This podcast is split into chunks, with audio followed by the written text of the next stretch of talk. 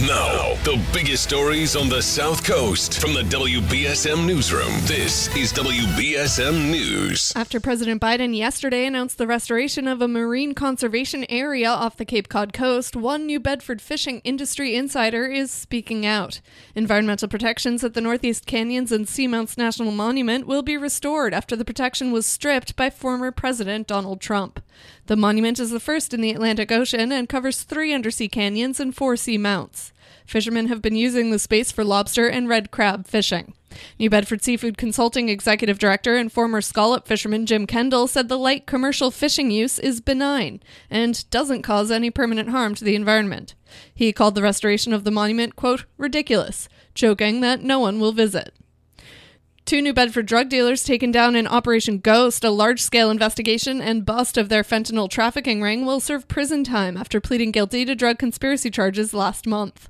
42 year old Orlando Badillo and his top lieutenant Pedro Cruz, 41, both of New Bedford, were caught after a multi agency investigation that took 5 kilograms of fentanyl off the street, according to the Bristol County District Attorney's Office.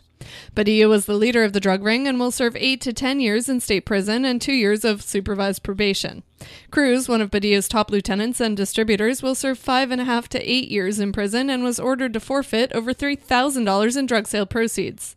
At the end of the year long Operation Ghost in 2019, authorities seized 5 kilos of fentanyl, 13 grams of crack cocaine, 35 grams of meth, an illegal large capacity firearm, and over $112,000 in cash. Two people are dead and a police officer injured after a Brockton standoff last night. Plymouth County District Attorney Tim Cruz said the police officer was shot several times but is expected to recover. Meanwhile, the gunman retreated into the Tabor Avenue home and a standoff ensued for several hours. Authorities say the man later came out and shot himself. He was taken to a hospital and later pronounced dead. Investigators are also looking into a man found dead with gunshot wounds in an SUV near the home. In sports, Chris Sale gets the start tonight against the Tampa Bay Rays for Game 2 of the ALDS after the Red Sox were shut out in the series opener last night. And the Patriots are in Houston on Sunday. Now for a look at your local forecast from ABC6. Mainly sunny and mild outside this afternoon. Temperatures topping out in the upper 60s and low 70s today.